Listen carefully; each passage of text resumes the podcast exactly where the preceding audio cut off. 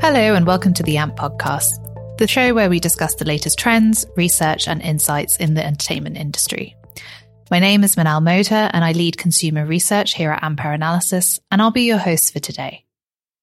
On today's show, we'll be talking to Fred Black about the recent downturn in US commissions, looking at the companies and platforms who are responsible and when audiences are likely to notice the effects. Also joining us this week is Richard Cooper, who will be taking us through his recent report analysing the current US streaming market in the wake of an industry-wide shift towards profitability.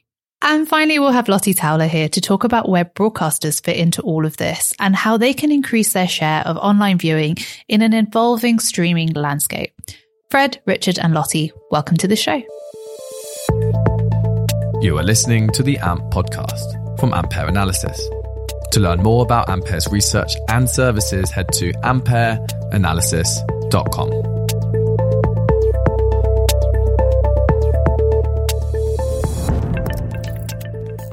In recent years, we've seen the huge growth in content spend, especially on original content from the major SVOD players, as each of these different services looks to distinguish themselves from the competition and boost the number of subscribers.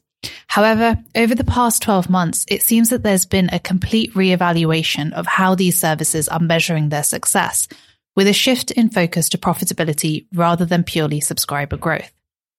As a result, this change in strategy has led to streaming services significantly cutting back on their content spend, and hence we're seeing a big dip in commissions in the US, which have now slumped back to pre-COVID levels. And that's where we're going to be starting today. But before we get into all of that, Fred, I think it would be really helpful to set the scene and give a bit of background into the overall trend and how it looks across different platforms. Sure. So in the US, over the last three quarters, so that's from July last year, 2022, up to the end of last month, we've seen the rate of commissioning of new content slide dramatically. Commissions overall are down by around 19 to 20%, but it's most significant for scripted content. So the slide's been 32% there, and that equates to around 150 missing TV commissions over that period, compared to the same period over 2021 and 2022. The biggest drops have come in kids content, reality content and crime and thriller content, as well as drama. But crucially, there's no genre of content that is currently growing in the US. Everything is sliding. In terms of platforms, there's two pretty clear culprits. Both SVOD services and pay TV channels are reducing their commissions, both groups actually by over 200 titles in that period. And both are cutting back more significantly on scripted content than unscripted content. For pay TV, that is a longer term trend. Pay TV commissions have been on the slide as pay TV subscriptions and revenues have been either stagnating or falling as well. However, previously, a lot of that content has been moving to the SVOD services. Now that SVODs are cutting back as well, there's really nowhere that's actually increasing, although the broadcast channels are maintaining their commissions. Even at broadcast, though, there's a concern about the lack of new projects compared to the renewal of older and longer running TV shows. Then at a smaller scale, but nonetheless worth mentioning, social media platforms, so platforms like Facebook Watch, Snapchat, YouTube, they've all been pulling back from originals as well. Commissions at this group fell around 73%. That content is being replaced, however, by commissions from the AVOD and FAST channels. Commissions here nearly tripled compared to the same period. It's still fairly small, so these platforms were involved in around 5% of commissions in the US market overall. But it is also the only real site of growth in the industry. So it's an important outlier to point out.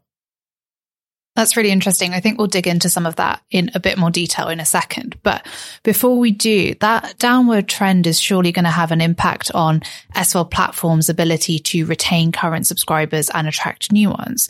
Richard, from the research that you've done, why are the streaming services in particular in the US now pulling back on their spend? So one of the things that we've observed in terms of their subscriber numbers is that these have begun to plateau over the course of the last few years. I think everyone's aware that Netflix has had one or two quarters where they've actually registered a subscriber loss. There are reasons for that, but actually Netflix are not alone in seeing that stagnation and that slowdown in terms of the new additions to their subscriber bases.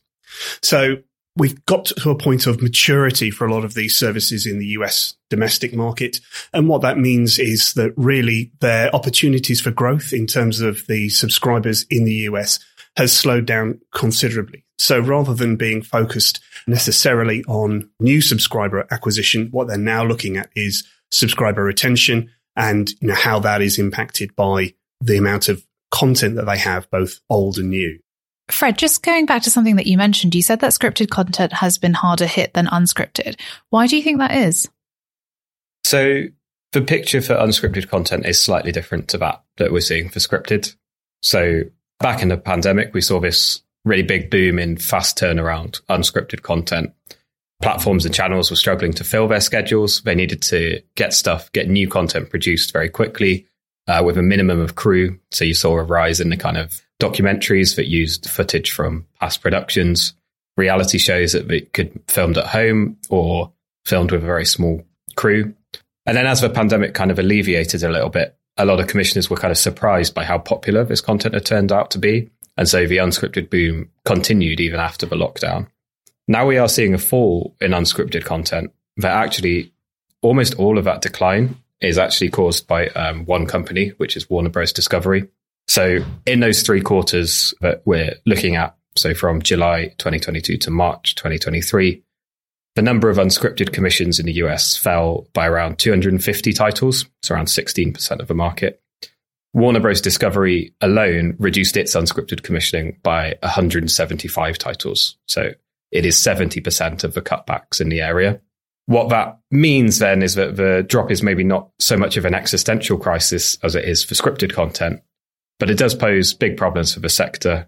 Unscripted content in particular is more likely to be produced by smaller independent producers, and some of those companies rely on key relationships with just 1 or 2 channels or platforms. So those producers that are pretty reliant on a giant like Warner Bros. Discovery, if Warner Bros. Discovery starts to cut back so drastically to save costs, it can have an enormous effect on smaller producers down the line. Do you think the Warner Bros. Discovery and HBO Max, that collaboration of potentially Discovery and Max together, is having an impact on the fact that commissions are going down? Absolutely. I think the Discovery Plus question in here is very interesting in that they saw there was a huge amount of extra content being commissioned for Discovery Plus a year, 18 months ago. And now there's actually relatively little being commissioned for Discovery Plus. So Warner Bros. Discovery is cutting back on unscripted content for its Discovery cable channels. And it's also drastically reduced its original output for Discovery Plus. So that rolling in of Discovery Plus into HBO Max is unlikely to see a significant amount of original Discovery Plus content coming in with it. It's more likely to be content from the channels. And subscribers on Discovery Plus will be seeing a lot less original content that they wouldn't get via their pay TV subscriptions. We've spoken so much about the people who are cutting back on it. Are there any platforms or services who are bucking the trend and continuing to spend more? Yeah, so the biggest company bucking the trend, swimming against the current here, is Amazon. Amazon has been increasing both its unscripted, but particularly its scripted content commissioning. That's a clear strategy change from Amazon that we saw last year. So in 2020 and 2021, Amazon ordered around 30 scripted projects in the US, both of those years. Last year, that figure was nearly 50. So there's a massive additional amount of content being ordered. And actually, they've already ordered 15 projects in the first quarter of this year. So it looks like they're increasing that rate again. We've seen similar growth, not quite as high, at Apple. So they've gone from ordering 38 commissions in 2021 to 51 in 2022. And so the trend here is that those tech companies that are involved in the content game are able to increase their commissions when pure entertainment companies are not. So if your wider company isn't entirely reliant on a struggling entertainment sector for revenue, you can afford to keep commissioning big projects through the kind of hard times we're seeing right now. And that means that when we start to see this lack of original content appearing on other platforms like HBO Max or Disney Plus or Netflix around the turn of the year, around mid-2024, Amazon and Apple will be in a plum position to take advantage because they've grown their combined share of scripted SVOD commissions in the US from 13% in 2021 to 26% in the second half of 2022. So they're going to be suddenly kind of on the top of a tree for original content in the US. So it's quite clear that there's going to be some big winners and some big losers. Do you think that's where the positive commissioning trends are going to come from in the future for those companies? Or is there anything else that you're seeing in the research that you've done? Yeah, so I think in terms of positive trends, there is that growth in AVOD and FAST. They're seen as a potential future for the industry, in particular, as you know, we're losing audiences on broadcast and pay TV platforms. However, there is a big question there about whether AVOD revenues will ever be high enough to commission very much expensive content. You know, they can make a lot of shows, but they're probably not going to commission 20 or 30 million an episode like some of these platforms. But we're talking about being in decline. I also think all of this is partly in reaction to the cost of producing content in the US, which is currently pretty extreme. And it makes those kind of numbers of the money you get out compared to what you get in, it makes that equation much more difficult to make add up. As kind of commissions fall off a bit, you'll see things like the pressure on studio space, on crew subside slightly. You'll also see some commissioning activity that's been lost to abroad start to kind of come back because the costs will drop a little bit and the economics may basically start to add up again. I'd also point to the increased willingness of studios to license their content to third parties. So one reason everyone needed to commission more was because content was no longer being shared between companies and platforms.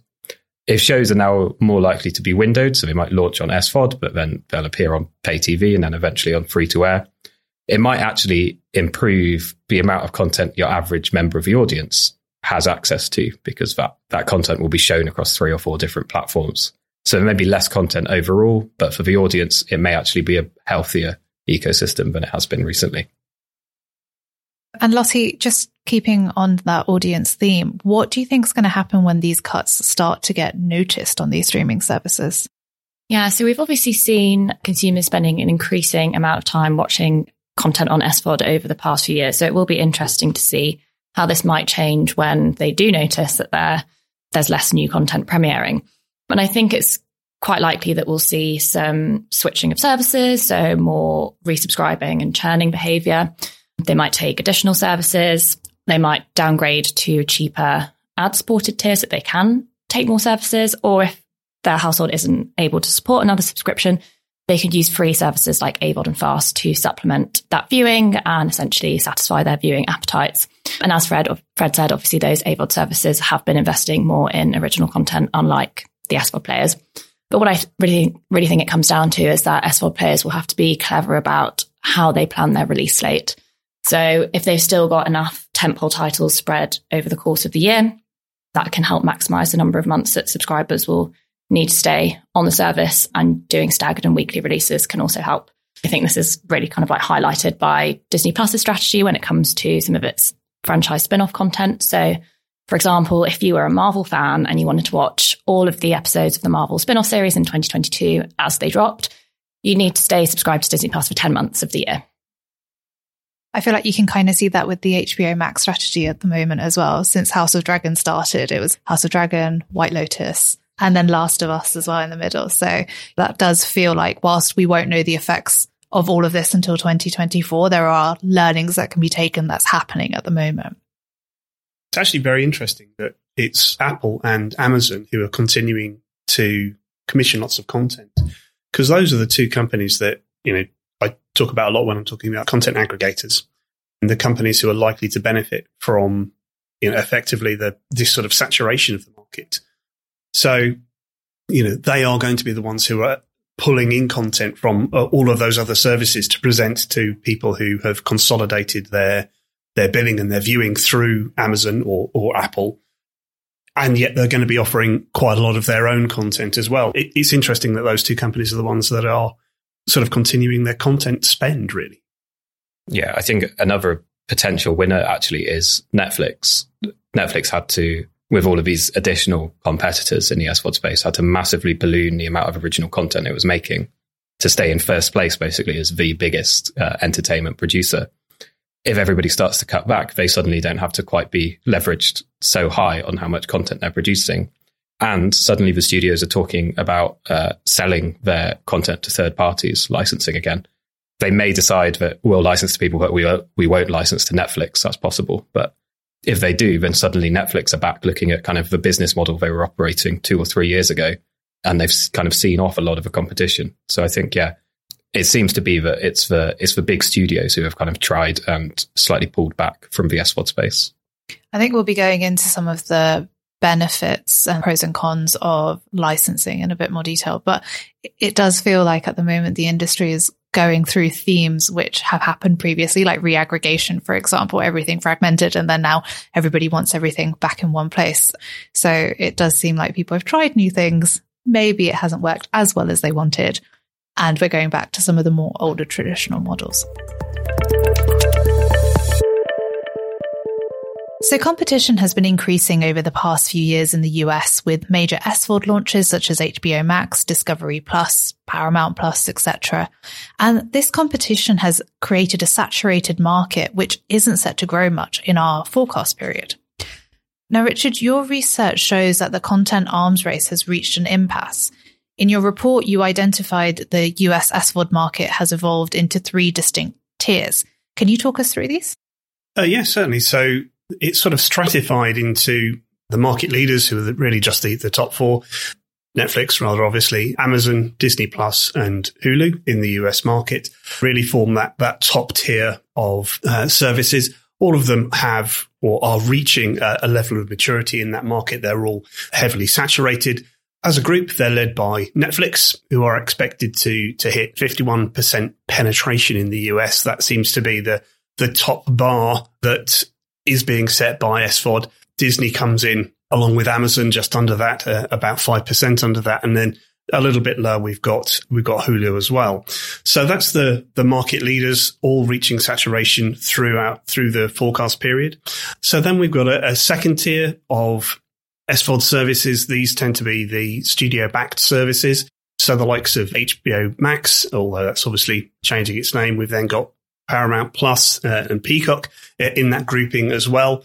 They are maxing out at around sort of 25 to 30% penetration of the US market, again plateauing at that level. So not likely to grow rapidly and move into that upper band of services. And then beneath that, we've got a set of services which are fairly unique to the US, this sort of third tier of more niche services. Now, included in there at the moment are 1 or 2 services that we've already mentioned. So Apple is part of that, but they are possibly the only service which is likely to shift tiers over our forecast period. So they're going to move up into that sort of second tier category over the course of our forecast period.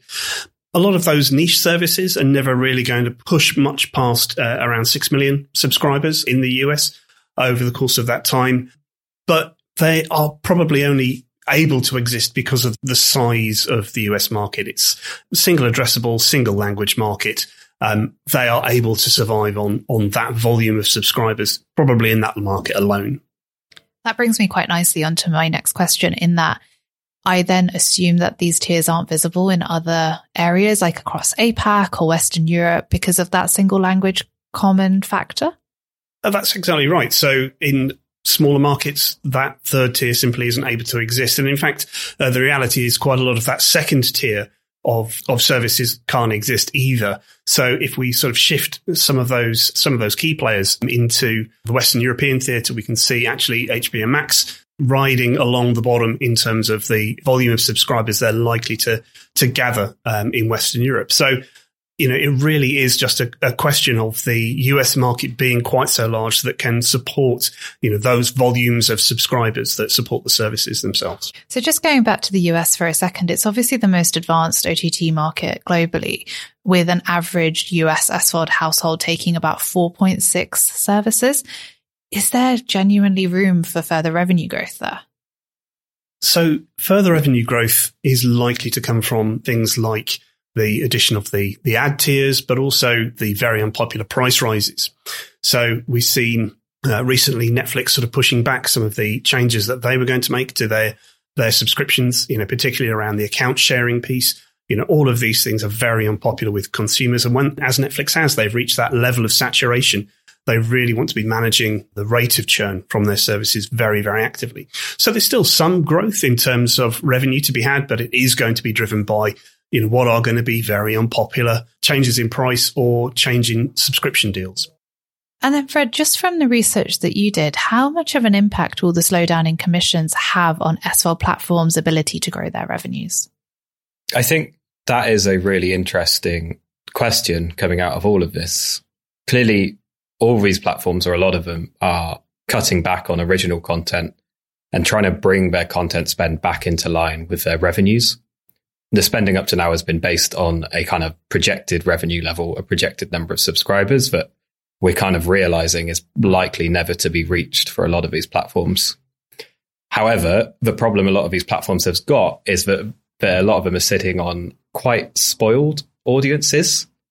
So they expect a pretty huge quantity of premium content at a quite low price point a lot of the time. A lot of these platforms are now going to have to balance, okay, we're cutting back on content and we're asking you to pay more for the platform. That's a difficult proposition at a time when people are really taking notice of every penny that comes out of their wallets. So I think the ability of services to continue to grow is actually likely to come down to these price point discussions. Taking HBO Max as an example, for instance, it's one of the most expensive services on the market. It's cutting its commissions back drastically. The additional thing it's offering its subscribers is kind of rolling Discovery Plus content in with the service. Is that going to make up for a cut back in the kind of premium product? So yeah, I think that's going to be very difficult to kind of get audiences to take on board and be happy with. I think another thing is international growth is another key aspect. So you saw Apple partner with Canal Plus in France last week, talking about the Now TV HBO deal as well. And commissions by the top group of streamers are increasing in some regions while they're falling in the US. So commissions are falling overall, but some of the deficit is being made up by European and Asian commissions in particular. So that begs the question, can the SVOD services persuade more people to watch European and Asian subtitled or dubbed content in lieu of English language content? And if they can't persuade them, can they make up in new global subscribers what they might lose or fail to gain in US subscribers? I wonder if there's also an element of live sport as well, because that's become a real focal point of some of the streaming wars in the US. And HBO Max, who traditionally does not have any background in sport, obviously made its first foray into it as well. So I wonder if that will be an element that they'll be looking at. So just to go back to you, Richard, and some of the research that you've been doing, is part of the slowdown in spend that we're seeing coming as a result of maybe a change in strategy a bit higher up in some of these streaming platforms? Well, the room for expansion really is no longer coming from subscriber growth.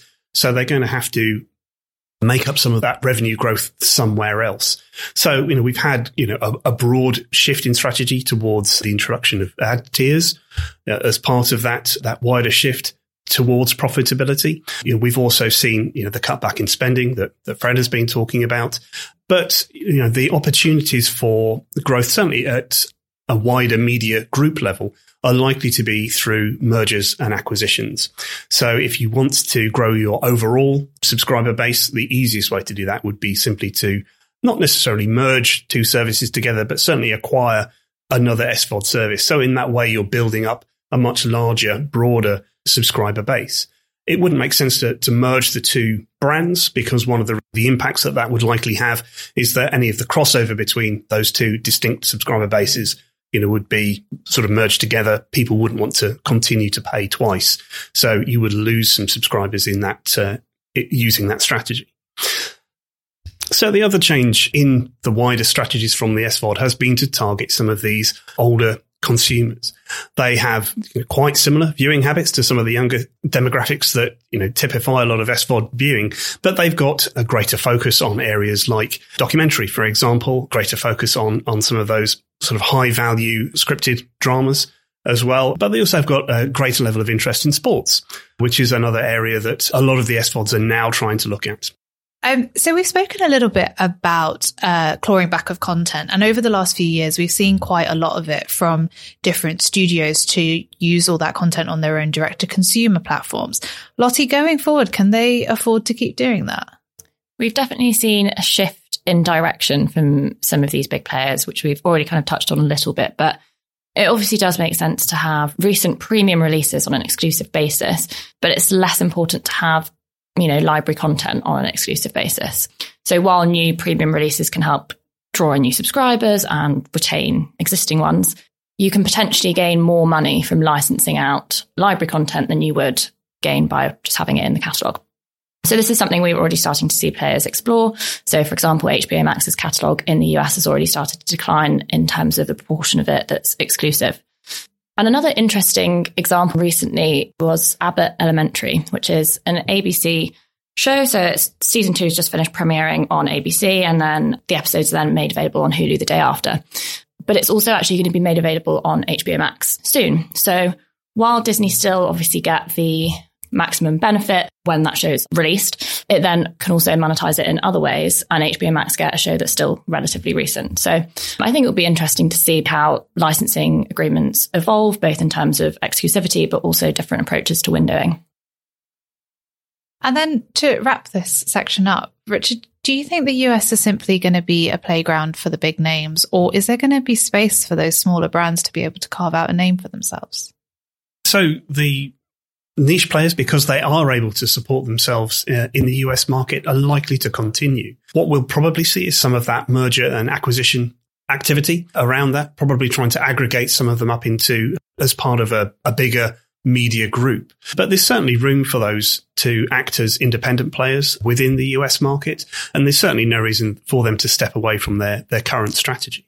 A lot of US consumers are very keen to have multiple SVOD services. I think within that market, it's really been treated as effectively an upgrade in the same way as a premium channel might be considered. And we've got to bear in mind that US consumers on average spend 2 or 3 times the same amount on their monthly entertainment as European consumers, for example. So it really isn't difficult to see that those niche players do have a place within that market, and they're always going to be playing second fiddle to those market leaders. What's going to be quite interesting is to see how some of those players in the second tier sort of manage through this. If they're going to reduce their content spending and they're not going to be offering as much new and exclusive content as they were before, are they really going to be able to sustain themselves with the big boys at one extreme and those niche players at the other, providing very specific types of key content? As revenues become harder to come by US consumers, it's going to be really interesting over the next 12 to 18 months if those eyes end up turning globally instead, and see how the international players also deal with that increased competition, as well as some of the studio licensing deals that we've spoken about. It'll be interesting to see if that trend continues internationally as well. But thank you for that.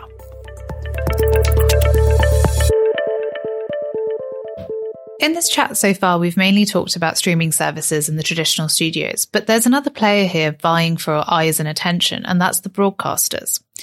With the decline of pay TV in markets such as the US and UK, broadcasters have been increasingly squeezed and have had to look at new methods to grow their audiences. Lottie, if we hone in on the big UK broadcasters and how their broadcaster video on demand or BVOD services are performing, these are lacking significantly behind SVOD viewership, according to your research. What are the key reasons for this? So interestingly, when you look at the audience size, which we can see based on the number of our respondents in our consumer polling that indicated they used a service within the past month. Yeah, BVOD services is around 70% of all UK respondents, SVOD a bit higher at 80%. But then if you look at the amount of time that consumers spend actively viewing content on these services, again, from our consumer polling, time spent viewing content on SVOD is actually double that of BVOD. So a really huge discrepancy there. And some of the reasons for this is firstly the difference in audience types. BVOD users tend to skew older. Older consumers spend less time watching content in total, but also significantly less time watching content online than their younger counterparts. And also BVOD services are still often used as catch-up. So for all of the major BVOD services in the UK, about 2/3 of their users also watch the corresponding linear channels. I guess there's also a final reason, which is that SVOD services are paid services, so consumers are probably more likely to try and get their money's worth. But the discrepancy is still really big, so I think broadcasters should really be trying to focus on narrowing that gap. And Fred, that gap that Lottie's talking about between UK broadcasters and SVOD generally, is that reflected in commissioning data as well? I'd say not really at the minute. commissioning in the UK by the local players is pretty stable. There are significant bets, though, being placed on platforms like ITVX, plenty of originals coming for that. So if that's struggling to find a viewership, that could be an issue. You've also obviously got growing pressure on the BBC and its funding in the future. So I expect BBC commissions to start to, if not reduce, then at least change in the kind of content they're able to commission. And you are seeing increased original production from platforms like Disney Plus, Paramount Plus, as they try and bed into the market. Another factor here that I'd like to throw in, I think, is the UK's production capacity and how much of that is actually taken up with American productions right now. So film producers, the cable channels, the American SVODs, they're all flying over American productions to take advantage of the UK's relatively cheap production costs compared to the US, not compared to some other markets, but compared to the US. Generous tax incentives and also incredibly strong behind-the-scenes talent. And these American companies, they can pay a premium on what the kind of local UK channels can afford to spend on production. And that's made it increasingly difficult for local players to actually get their content made. They either can't afford to compete and they just can't afford to find a space. So that limits their kind of ambition a little bit. What's coming down the line, though, is an increase in production capacity. So we've got a number of new studio spaces on the way to open in the market. And we've got that downturn in US commissions that we've already talked about. And that will kind of alleviate the pressure a little bit. We're currently over capacity for production in the country. So an increase in space and a decrease in demand will actually kind of leave the local industry in a healthier position with local channels, local commissioners able to get their content produced more easily. So we heard earlier from Fred that the downward trend in commissioning is hitting the scripted content quite hard in the US, but this is something that, Lottie, you believe that broadcasters in the UK should be investing more in to try that and bridge that viewing gap. Is that correct? Yeah, I think so. There's still a very big difference in terms of content mix when you look at a BVOD catalogue compared to an SVOD catalogue. So BVOD catalogues are far more focused on unscripted content, obviously lots of local unscripted content, whereas SVODs have about 80% of their content hours focused on scripted. This is also reflected in their upcoming commissions, and we could also see it when we look at the sort of top popular titles. So, for example, in the UK, of the top popular unscripted series, broadcasters had about 30% of these on their platforms exclusively, and about 20% were shared between a BVOD and an SVOD service. So performing quite well in the unscripted market. But if you look at scripted content, just 14% of top titles were available on BVOD platforms. So SVOD platforms really dominate the space. And there are some benefits to scripted content over unscripted. So on average, scripted content can generate a much higher engagement, which we can see with our popularity score. So that essentially means they're able to draw in a larger engaged audience than unscripted. And not only this, but also after release, scripted titles are able to retain a high level of popularity, which essentially means they become more valuable library assets. So yeah, it's tricky because obviously scripted content is more expensive to make than unscripted. So the recommendation here isn't necessarily for broadcasters to just spend loads more money on making more scripted content. So it's more about adjusting current content spend to have a bit more of an even balance between scripted and unscripted. But there's also some other cost-effective ways in which broadcasters can increase the amount of scripted content available, including co-commission and, of course, acquiring content, which we've already kind of spoken about a little bit. So you touched on non-exclusive content when we discussed Richard's report. How big of an impact do you think that's going to have on the UK broadcasters? Yeah, so as I said before, we've already seen players like HBO Max start licensing out some of their catalogue, and we'll start to see this happen globally too. So essentially what this means, there'll just be a greater pool of high quality studio content available to license. So broadcasters can use this to grow the amount of scripted content in their catalogues. But interestingly, this can also kind of work in the other direction. So broadcasters can also license out some of their library content and monetize that more effectively, generate more revenue, which can then, of course, be fed back into creating more new content. Yeah, and we've seen, for example, in the US, this already happening quite a lot in sort of the free market in terms of AVOD platforms licensing lots of content on a non-exclusive basis. So, for example, a third of Tubi's newly added content over the past 6 months was content that was already available on another VOD platform in the US. And obviously, we'll start to see these AVOD platforms try and increase their catalogue in international markets, such as the UK. So this provides a perfect opportunity for broadcasters to license some of their content to these players. And similarly, broadcasters could also make their content available on platforms like YouTube and on FAST channels. YouTube has the added benefit of being able to attract a younger audience, which is, as we've already mentioned, what kind of BVODs are slightly lacking in. And both of these also enable broadcasters to deliver their content on branded channels. So they're able to keep that brand recognition, reach a wider audiences, and then potentially also drive consumers to their owned and operated platforms for further viewing. I think I saw today that Channel 4 has created its own first YouTube branded channel. And I guess also that opens up the opportunity for increased advertising revenues as well, just on a different platform. Richard, the benefit of non-exclusive content isn't just on the buyer's side, is it? There's a lot of advantages for the sellers as well. So for the seller's point of view, you obviously get to sell the same piece of content more than once. So a second bite of the cherry. It also means that, you are effectively advertising that content, across multiple platforms. It means that, wherever consumers go, they're always going to be able to view, the TV show brand, as it were, across those multiple platforms.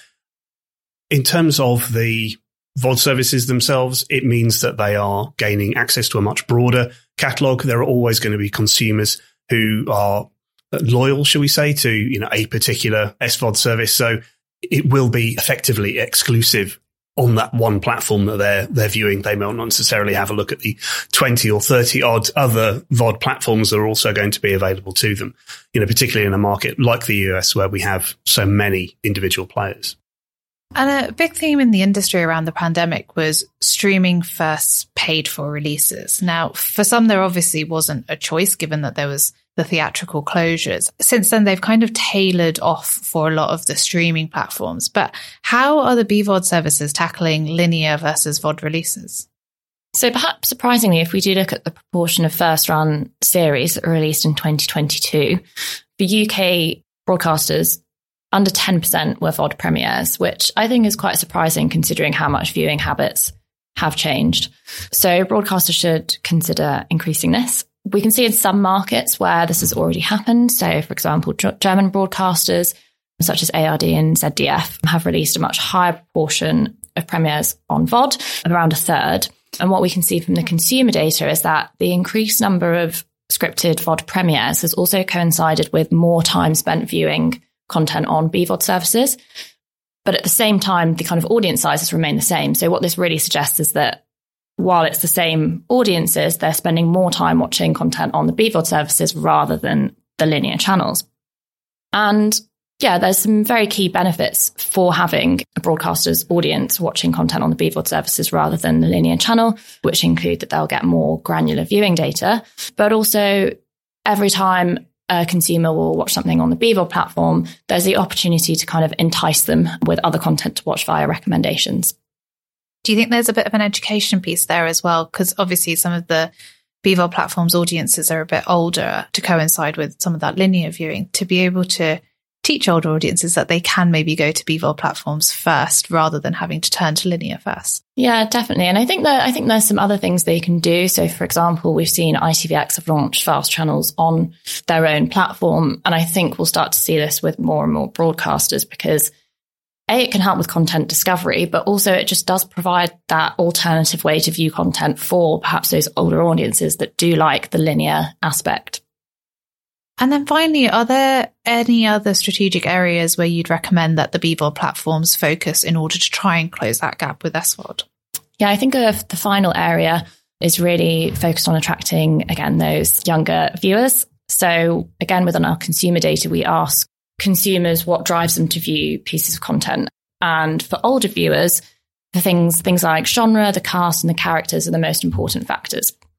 For younger consumers, while these are still important, other things like word of mouth, recommendations and social media are also really, really key. So having a social media strategy on platforms like Instagram, TikTok and Snapchat can really help engage these audiences.